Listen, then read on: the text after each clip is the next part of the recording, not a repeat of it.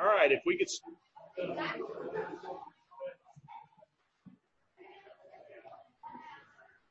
We can start making our way back to our seats.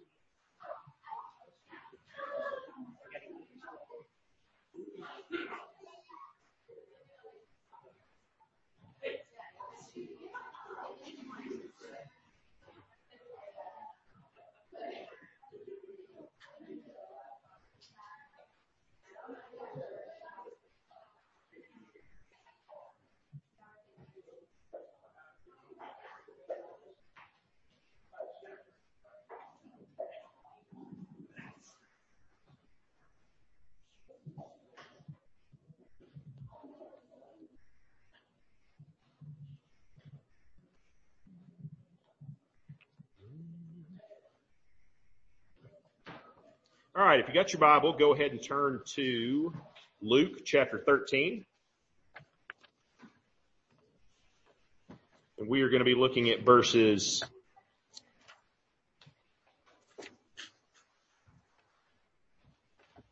eighteen through thirty.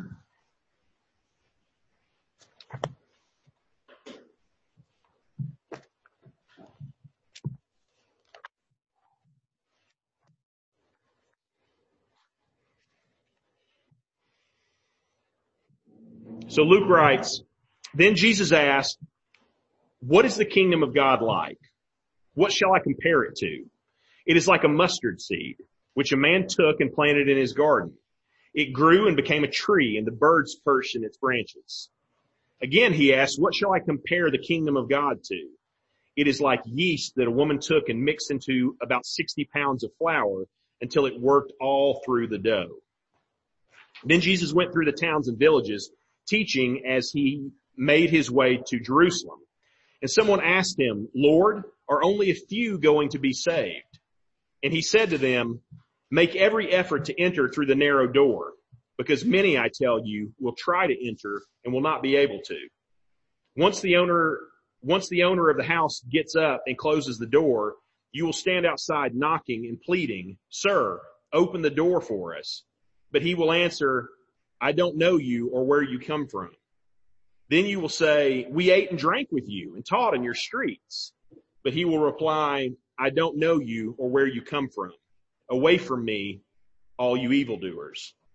There, there will be weeping and gnashing of teeth when you see Abraham, Isaac, and Jacob and all the prophets in the kingdom of God, but you yourselves are thrown out.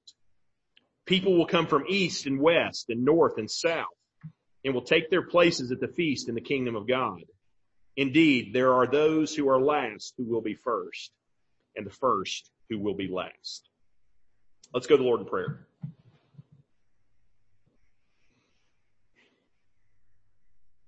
Father God, again, we, we thank you for this time, God. We thank you, uh, for, for your word. We thank you for an opportunity to open it up as, as a community, as a congregation, as brothers and sisters in Christ and to study it together, God. Um, God, we know that uh, your Holy Spirit um, works mightily through your Word, and that um, God, it is the Holy Spirit who uh, enables us to to understand the Scriptures rightly, to apply them to our lives in in a correct fashion. God, who stirs us up and gives us um, energy and passion um, to to know and to believe um, and to do the things that you have called us to do. And so we ask that you would do that today, God. Um, whatever it is that that you are working um, in each of our lives, God, we ask that you would use this to uh, confirm that and and um, God to encourage that. To, to draw us deeper into the things um, that you would have for us. Uh, we know that we are incapable of, of understanding and, and, applying these things rightly without your spirit. So we ask um, a double portion of that spirit here today. We thank you. We praise you. We ask these things in Jesus' name. Amen. So, um, so if you ever look up a word on Google, right? You type in, so what I do when I need a definition for a word, I type in the word and then I put def, D-E-F, uh, right behind it and, and it pops up. Usually there's a whole kind of uh, dictionary format thing that pops up at the top of the Google search, right? And it'll give you the definition of the word origin or whatever. And there's usually a little drop down menu. And when you drop the drop down menu down, there's another thing that pops up there and it's a little graph. Um, some of you probably have noticed this or are familiar with it. It's a little graph that shows you the usage of a word over a period of time, right? And so if it's a word from sort of like Old English or something, you'll notice how it shows the word was very popular in 1500 and then has dropped out of use over the centuries. Or if it's, if it's a word that is a pop culture kind of word, right, you'll notice that nobody said it at all until 1968 or whatever, and then all of a sudden it comes into the lexicon. Um, so, so I was looking, and and one such word as tied to our service um, or tied to our message is the word inclusivity. All right, uh, inclusivity is a word that has exploded um, in usage, um, particularly over the last say decade and even over the last few years. But it's a word that was almost non-existent um, uh, 50 years ago, um, certainly 100 years ago. I think if I read it right, the word is first noted as existing in the 1920s or something like that. Um, it, that's the first time it is coined. But anyway, it goes like this: zero usage. I mean, on the graph, it's as low as it can get until you get to uh, the 90s or early 2000s, and it starts going up or whatever. Um, we talk a lot in our culture about inclusivity and and what that means and and what levels of inclusivity should be included in, in, in inclusivity. Um, and, and it just keeps on seeming to get more and more, um, there are more and more categories, right? Um, and any form of exclusivity seems to be something that is called out, um, and is therefore anathema in our culture because of it. Well, this is a passage, I think, about inclusivity, but it's also a passage about exclusivity and about the relationship between those two things when it comes to the kingdom of God. And so I think we've got some wisdom here as to how all of these things are connected and, and particularly what they mean for the kingdom of God. Is the kingdom of God an inclusive kingdom or is it an exclusive kingdom? That's an important question for us to answer um, as we try to engage with friends and loved ones and those we know to be non-believers uh, in our communities, okay? Is it an inclusive community or is it an exclusive community? Jesus starts out in verse 18 sort of in general asking a question. What is the kingdom of God like? What is this thing that we, that God is moving and, and it is progressing forward and is rolling through the centuries? What is this kingdom of God like? And he gives us two illustrations. First he says in verse 19, it's like a mustard seed, which a man took and planted in his garden, and it grew and became a tree, and the birds perched in its branches. And then second, in verse 20, he says, again, what shall I compare the kingdom of God to? It's like yeast that a woman took and mixed into about 60 pounds of flour until it worked all the way through the dough. So probably if you've got a study Bible, it would not be hard for you to look down and kind of get the illustrations of what he's talking about there. But in case you're, you're not familiar with the passage, I'll kind of share it. So one, um, the par- this parable is found in all three of the synoptic gospels. Okay. I always feel like that has some sort of significance. That when we find a parable that is mentioned throughout all three, there's a particular emphasis on it. And, and both here and in Matthew, it is followed by that other parable, the, the, the parable of the, the leaven or the yeast. This is what we see when we look throughout scripture. We're kind of do a New Testament study of a mustard seed. Mustard seed is, uh, in the scriptures, is, is both a symbol of the kingdom, um, in, in, in this context, but it's also a, a symbol for faith itself sometimes. So we know the story when, when Jesus talks about if you have faith the size, uh, size of a mustard seed, you can, you can move a mountain.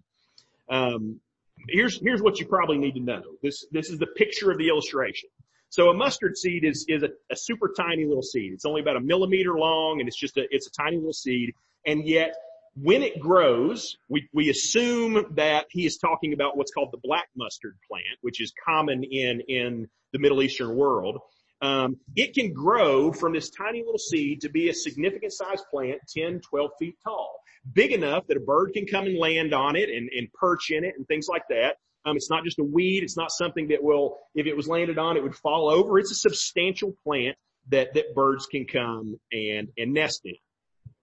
Okay? And so, so that is the first picture he gives us. And there's this second parable of the yeast or the leaven. And again, as, as we've talked about even pretty recently, leaven is oftentimes a illustration for sin in the Bible, particularly the sin of pride. We've already seen a reference to the leaven of the Pharisees in, in recent weeks in, in the Gospel of Luke. And so, so the Jews understood that as a, as a typical symbol. Um, if you remember in the Jewish ceremony that surrounds Passover, you would have to remove all leaven from your house um, as you entered into the season of Passover. And that was a symbol, again, that, that leaven was a picture of sin and that that it was an idea of you cleansing all of this stuff out of your house. So the deal is, is that while leaven is often an illustration for sin, that's not what it's talking about in this place. We're making a different um, analogy here. It's not pointing us towards sin, but it's pointing us towards the nature of, of leaven itself, the expansive and pervasive way that it grows and, and, and moves out and how that's connected to the kingdom. So here's the deal. Both of these illustrations are pointing towards a common similar concept, and that is the incredible and, and unexpected, you might even say ironic growth of the Christian faith in the kingdom of God. So from the outside looking in, an observer would think an obscure religious teacher from Nazareth, which is a pimple on the armpit of the Roman Empire, takes 12 ordinary men, not generals or philosophers or politicians, but fishermen and public servants, and within three centuries, it is the dominant worldview in the entire Western world. Okay. That's a pretty incredible story. And it is illustrated by the leaven and the mustard seed. The reality is the kingdom has repeated that process over and over, starting small and then expanding into this thing that you would have never thought it could have possibly become. We see it all throughout church history. The kingdom has grown and expanded and then maybe recedes for a while. And then multiplies back again. After the fall of the Roman Empire, we've shared talking about church history a number of times. After the fall of the Roman Empire and the barbarian invasion, Christian Western Europe was de-Christianized functionally. And yet, thanks to the re-evangelization efforts of, of monastic outposts in in Ireland and, and Scotland and and um, Germany and different places, suddenly Christianity came back again. Right? It, it it surged forward again when it looked like Christianity was over. It looked like Christianity had had its day in the sun. And now it was over and something else would come and take its place. And yet that was not the case. Christianity rushed forward again. Looked like it was defeated and came back. The story of Christianity in Africa in the 1900s is another incredible story of mustard seed to, to giant plant growth. Okay. In the year 1900, it's estimated that there were 10 million Christians on the continent of Africa. By the year 2000, there were 360 million uh, Christians on the continent of Africa. Again, when you look at sort of movements of history, when you talk to sociologists who are examining the way movements grow and stuff, 10 million to 360 million in 100 years is mind boggling. Okay. It doesn't seem like there could ever be that situation, particularly given the whole way the, the colonialism and the mess of those things engaged with Africa. You would think that as soon as circumstances were different, man, they would throw Christianity away um, with with all that colonial stuff, and yet it was not the case. It stormed forward. Um, so we've made jokes. There are more Presbyterians in Ethiopia than there are in Scotland. There are more Anglicans in Nigeria than there are in England now, um, because Christianity has exploded on the continent of Africa. Christianity is not just this ragtag band living in tiny little enclaves, just trying to hold on and not become extinct every generation, right? The Bible gives us a different picture that it is this incredible, unexpected kind of growth that we see. And particularly if you were a Jew, you would have, you would have thought that the way God's kingdom worked was that it was, it was tightly bound around the Jewish people, that the kingdom of God was tightly connected to ethnic Israel. And yet in verse 29 it says, man, people will come from the east and west, the north and south. They will take their place at the feast of the kingdom of God, right? People are going to be coming from all over the world to be a part of this thing that is the kingdom of God. And so this is what we find. This is an incredible reality of Christianity and don't ever lose sight of this in your, as you're listening to the media and academia and the way Christianity is in, in the United States, never forget that by and large, every other world religion, every other world religion is confined to an ethnic national group, almost, almost solely. So if you think about it, Hinduism is an Indian religion. Buddhism is an East Asian religion. Confucianism is a Japanese religion. Zoroastrianism is a Persian, Persian religion. Judaism is a Jewish religion. Only Islam is fairly diverse. It has expanded and spread across the Middle Eastern world into Indo-Asia and into East Asia. But even then it is nothing like Christianity. Christianity is not just large. The kingdom of God is not just large, but it is worldwide, multicultural, multi-ethnic, multiracial, multinational, multi-socioeconomic. It is vast and expansive and inclusive and has reached all around the world. Not to every single person yet, right? That is part of the impetus for our concern with international missions. There are still people on the planet who have never heard the gospel. Languages where the Bible has never been translated. Pockets of the world where there are cultures that don't know anything about Christianity in general. But man, it has expanded all over the place to people of, of all backgrounds all around the world. Again, it's debatably, though I think probably the front runner, the most dominant, influential worldview that has ever existed. And while it may be receding in sectors of the Western world, it is growing everywhere else. In fact, against all odds, it is growing everywhere else. Places like Iran, places like Afghanistan, places like China and India and Africa. Christianity is growing. And over and over again, what happens? It begins small, inconspicuous, just like that seed. Doesn't seem like it's going to be a problem. And then just like that cell of yeast, it begins to work its way through society and spread and grow. And even the reality is, it takes over in many contexts. So here's something that commentators, a couple of commentators that I was reading this week pointed out. You know what is another commonality between yeast and, and a mustard plant? They are not only pervasive, but they are invasive. Okay? What I mean by that is once they get going, they are hard to root out. They're hard to stop that process. Once they get established, it's hard to get rid of them. And if you're not careful, they'll run wild on you. They will take over everything.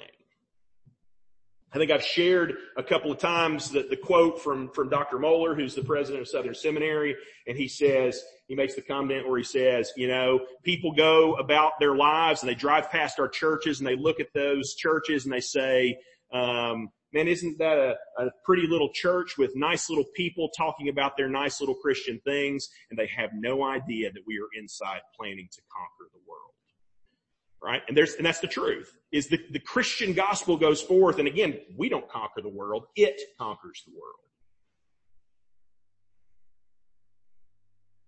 I think it's sad, and I'm guilty of it too, of the defeatist attitude that we often have in, in the Christian West. It's, it's, uh, here's your, your weekly token quote, right? It is, it is just like in the stories where they talk about this thing called the long retreat. Where if you remember the scene from the, the Lord of the Rings movie, there's a scene where uh, uh, Frodo and Sam are in the woods and they hear something, they sneak over and they look and they see this parade of, of elves who are heading towards the, the Grey Havens, which are this port, to leave Middle Earth forever. And Sam makes a comment where he says, you know, I don't know why, but it makes me sad to see them go. Um, I think Christianity has taken that image sometimes and sort of said, yeah, man, that's us. Man, it's just, it's receding. Another couple generations, there's not going to be any of us left. It's just getting worse and worse. And so I guess we'll just try to make the best of it while we can. And, and probably in a couple of generations, man, Christianity's going to be over. And the reality is, man, cheer up, folks. Okay. Like that is not the future of the faith. It could be the future of the faith in localized areas as it has been all throughout history. but it's collapsed before and risen back to prominence. It has entered into a stage of decline and then a stage of revival. That's the nice thing about having a faith that centers around resurrection. Okay? We are the comeback kings because we have a comeback. The kingdom of God is vibrant and dynamic and it may explode at any minute given our faithfulness and our prayer. But here's the deal. There's a paradoxical side to this too, right? Because all those things that I just said about the kingdom are totally true. It is expansive. It does grow and is going to encompass the entire world. But then the disciples, after Jesus says this, ask a very pointed question. And it's odd that they would ask that question right after Jesus had said these things. Because they say, Lord, are only a few people going to be saved? Because here's the deal. We've, as we've seen over the last few weeks and months, Jesus has made a lot of conflict, uh, comments that would conflict with what he has just said. Comments about how, man, a lot of people are going to reject. We should expect rejection. We should expect people not to receive the gospel.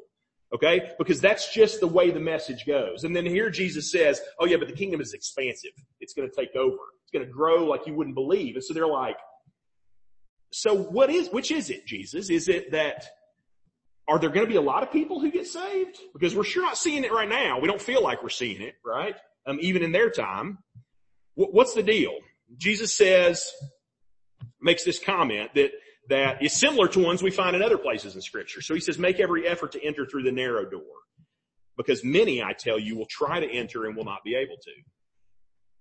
He says a little more pointedly, I think maybe in Matthew chapter seven, enter by the narrow gate for the gate is wide and the way is easy that leads to destruction. And those who enter it are many. For the gate is narrow and the way is hard that leads to life. And those who find it are few. So Jesus, I think, is tempering our expectations on these things. That while the kingdom grows like a tree that will be big enough that all the birds of the world can perch in it, in another way, it is actually narrow. And there are many who attempt it, try to enter the kingdom, and yet somehow they miss it. So here's something that that, that does in terms of doctrine for us, right? That very idea, just Jesus presenting those things out. Number one, it prevents us believing something like universalism. Okay? So if you're not familiar with that term, universalism, it can be used in kind of different ways and there are different nuances, but universalism in general is the belief that in, in Christian circles that Jesus' death has in some way saved everybody.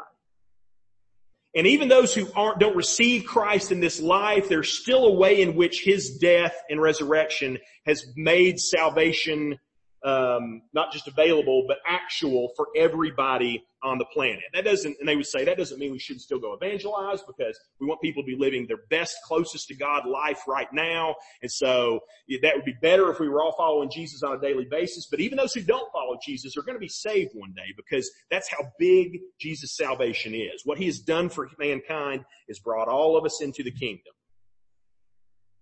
There's sort of a, uh, so it keeps us from thinking that, right?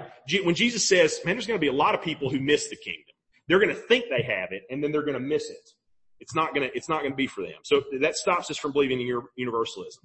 I think it also probably stops us from thinking something like what's what we would call classical postmillennialism. And again, you may say, well, Ash, I don't know anything about that. What is that? Well, if, if we, when we think about end times understandings, end times scenarios, one of them, probably the one that is least believed by people now is postmillennialism. And postmillennialism basically said this, man, things are just getting better out there. Like everything's getting better. Health is getting better. Technology is getting better. People are getting more moral. Society is getting more solid. People are coming to Jesus. You know what's to happen as this thing just continues to snowball, kind of like that mustard seed, kind of like that yeast. We're just going to see it continue to take over until one day everybody's going to look up and everybody's just going to be so Christian and the world's going to be so great that Jesus is just going to be like, man, I might as well come on back, right? Because because everybody's just like waiting for me to get there and everything's so perfect. And so that was a very popular view of the end times in the late 1800s. And then a couple of things happened.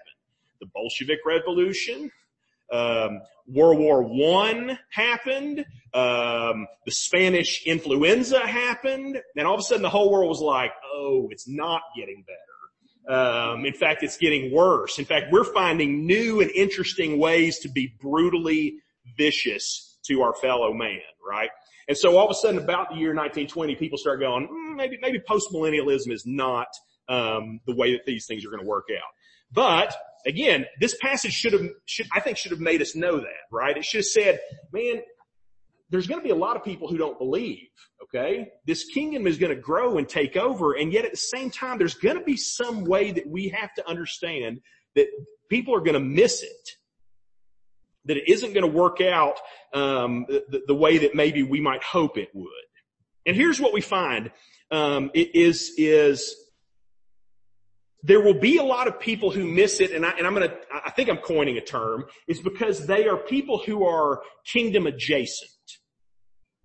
Okay, they are people who are they think they're in the kingdom, but they're not really in the kingdom. They're just next to the kingdom. They'll be acting in such a way that they think they have entered the kingdom, but they won't. Jesus kind of, I think, illustrates that in this parable. So we have this parable that Jesus tells at the very end, after the, the, the mustard seed and after the, um, after the leaven. It's another story of a man who's locked a door at night, right? We just had one of those a couple of weeks ago where the servants were on the inside waiting for their master to come home. The, the, the story is flipped this time. It is the master who is at home now and something like the servants who are outside who have come after the doors have already been locked. Verse 25 says, once the owner of the house gets up and closes the door, you will stand outside knocking and pleading, sir, open the door for us. But he will answer, I don't know you or where you come from. And then you will say, we ate and drank with you and you taught in our streets. But he will reply, I don't know you or where you come from. Away from me, all you evildoers. So the people who are refused admittance are, are marked, you could say, by a proximity to the owner. They are owner adjacent. They've eaten with him. He has taught amongst them in their streets and their homes and their businesses. They know him. They've seen him. Both pictures, I think, are illustrations of a kind of participation in the kingdom.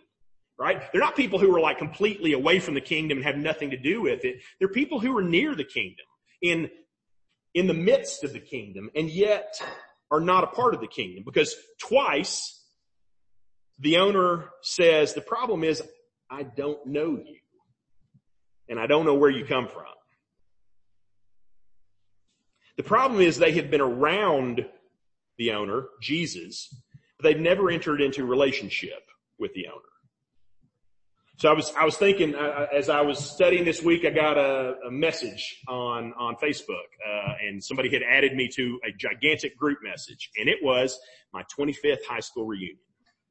And so I'd been put in this group and they were saying, Hey, we're doing a Zoom to start planning this thing. It's going to be this fall. We're going to do this and this and everybody should join on a Zoom and you should be a part of the planning committee. Okay.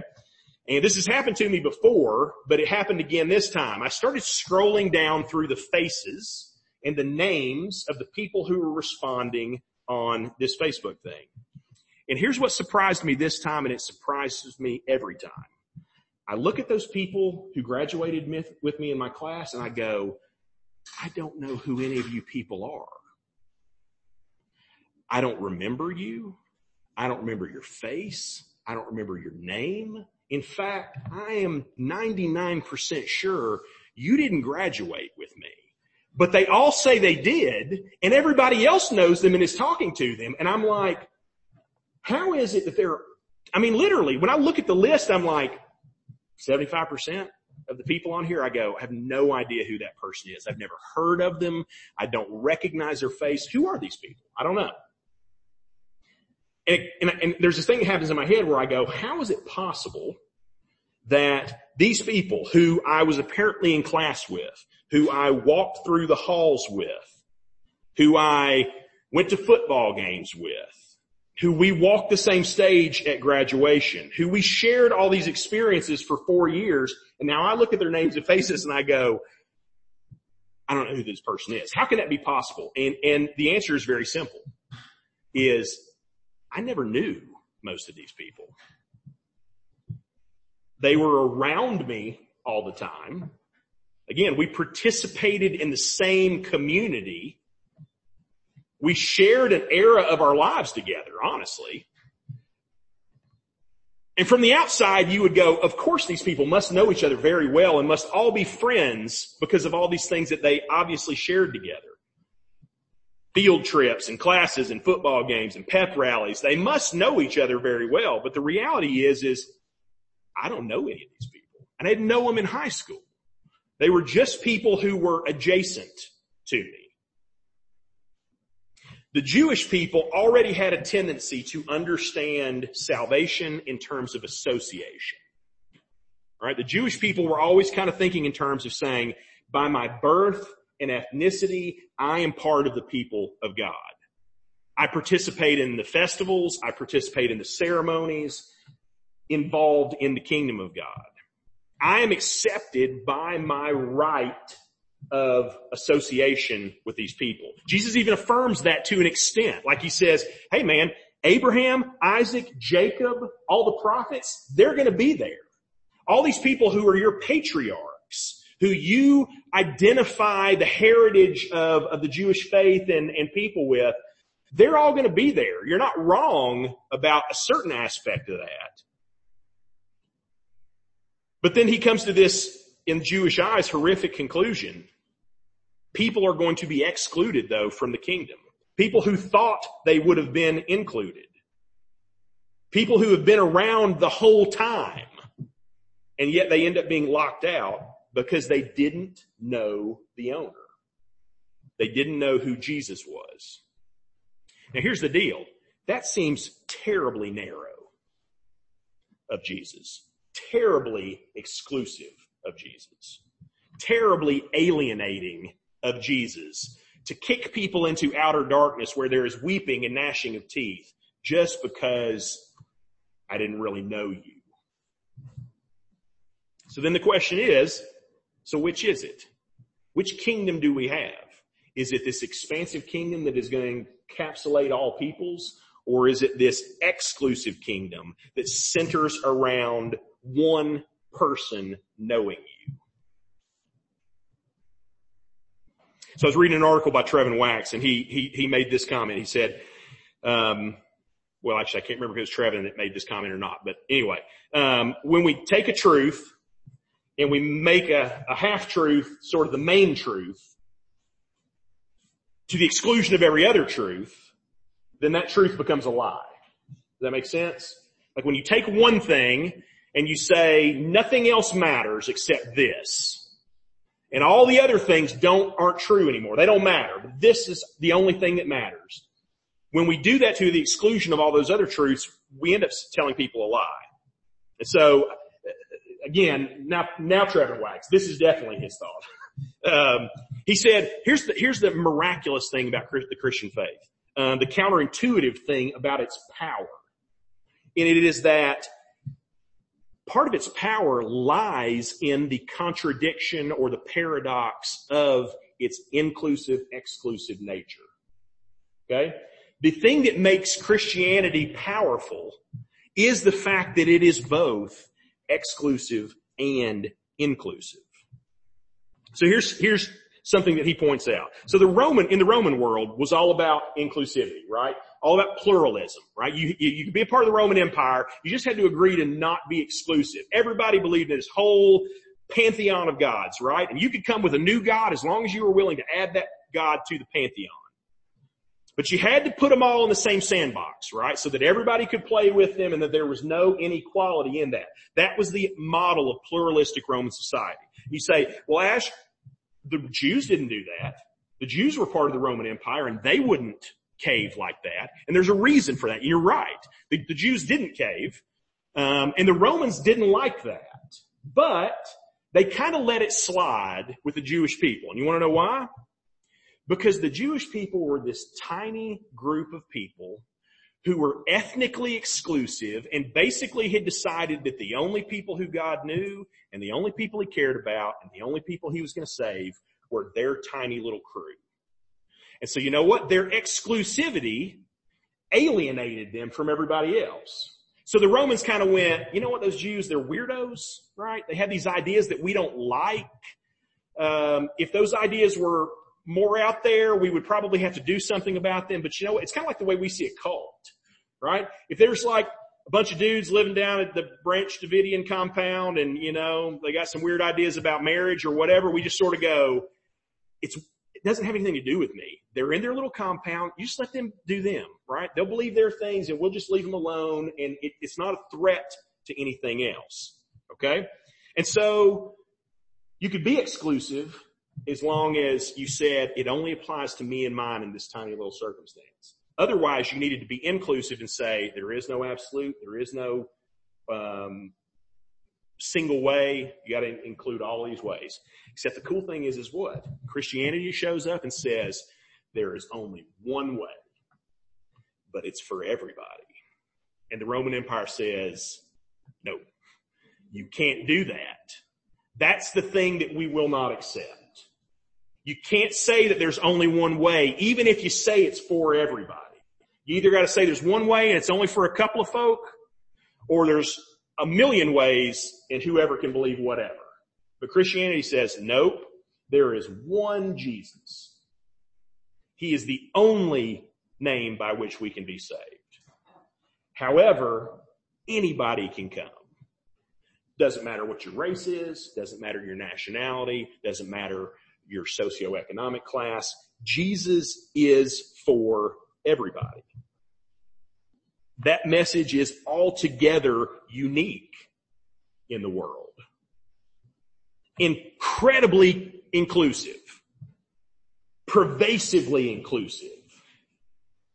Taking over everything inclusive, like that yeast, like that mustard seed. People will come from east, west, north, south, from the whole world, from all peoples, tribes, tongues, and nations. They will come to Jesus Christ and be part of that. We will stand one day in eternity and it won't just be a bunch of white people sitting around, right? It will be people from everywhere who are part of this. In fact, many of the heroes of the faith, just like it says at the end, what does it say?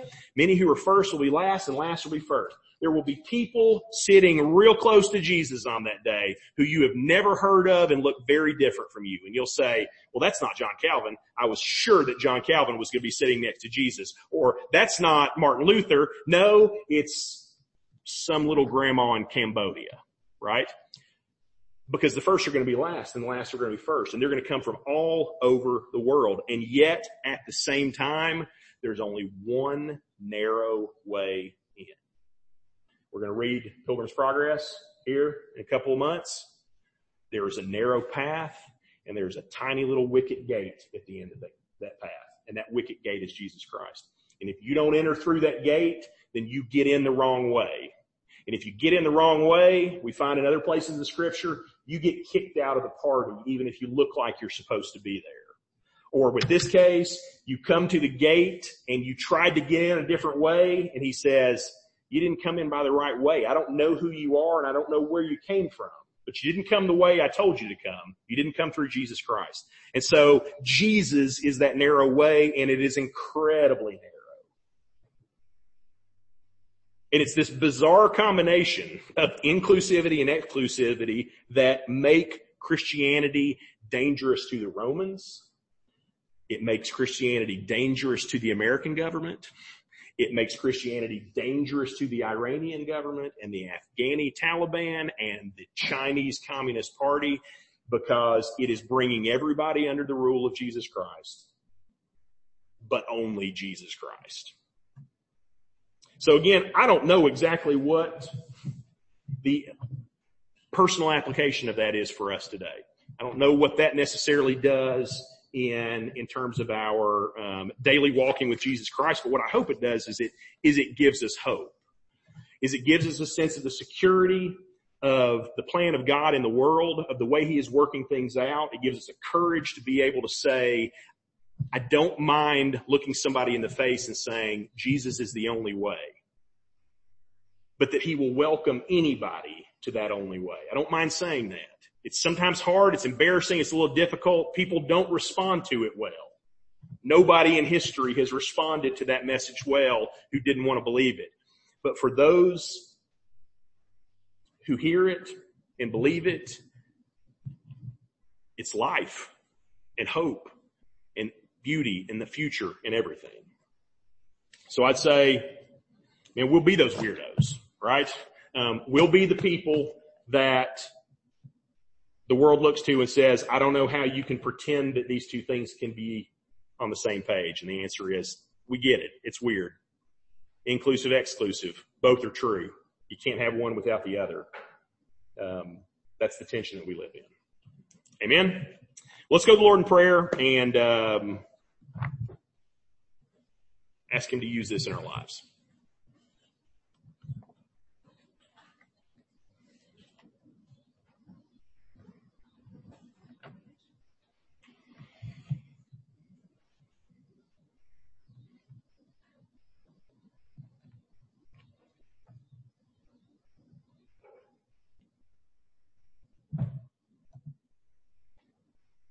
Father God, what a glorious truth it is that um, God, that you have made a way for every person in the world to be saved through the narrow gate of, of Jesus Christ.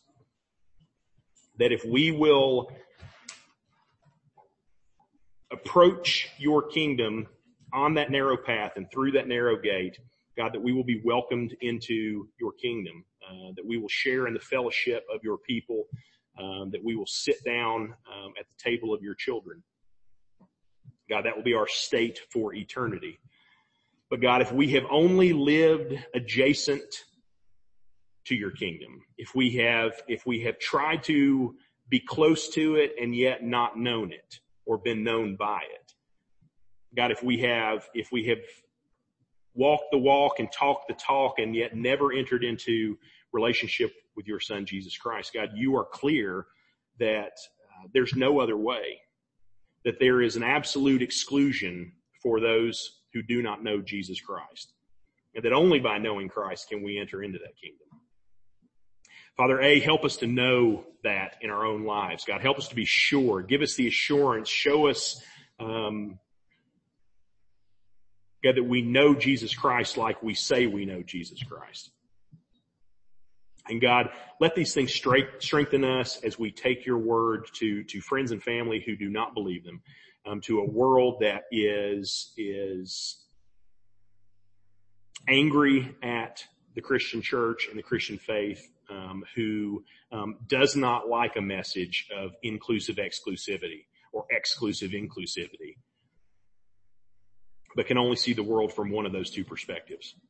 God, help us to give, help that to give us um, hope and, and trust in your working um, and honesty to share Jesus Christ with those around us. We thank you. We praise you. We ask these things in Jesus' name. Amen. We stand and sing the closing song.